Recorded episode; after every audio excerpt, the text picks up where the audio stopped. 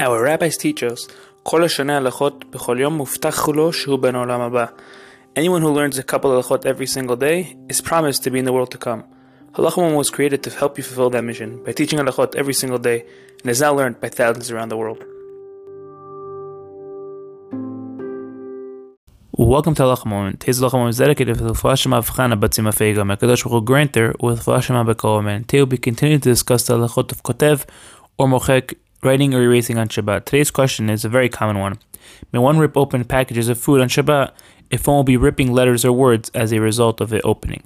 According to the Sephardic custom, it is permitted to tear open a packaging of food, even though one will inevitably rip some letters that are pr- printed on the package. However, if possible, it is preferable to rip around the letters. Similarly, it is permitted to, as well to open bags of milk. In Israel, this is very common, or beverages packaged in foil packets especially if one destroys the package as one opens it.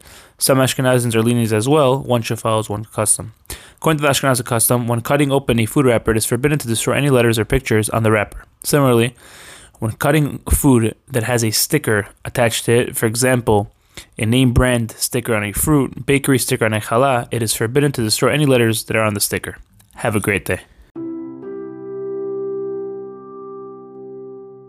If you enjoyed this halacha moment and would like to help us spread Torah to thousands throughout the world, please consider dedicating a future halacha moment by visiting halachamoment.com forward slash donate or by WhatsApping 305 707 7259.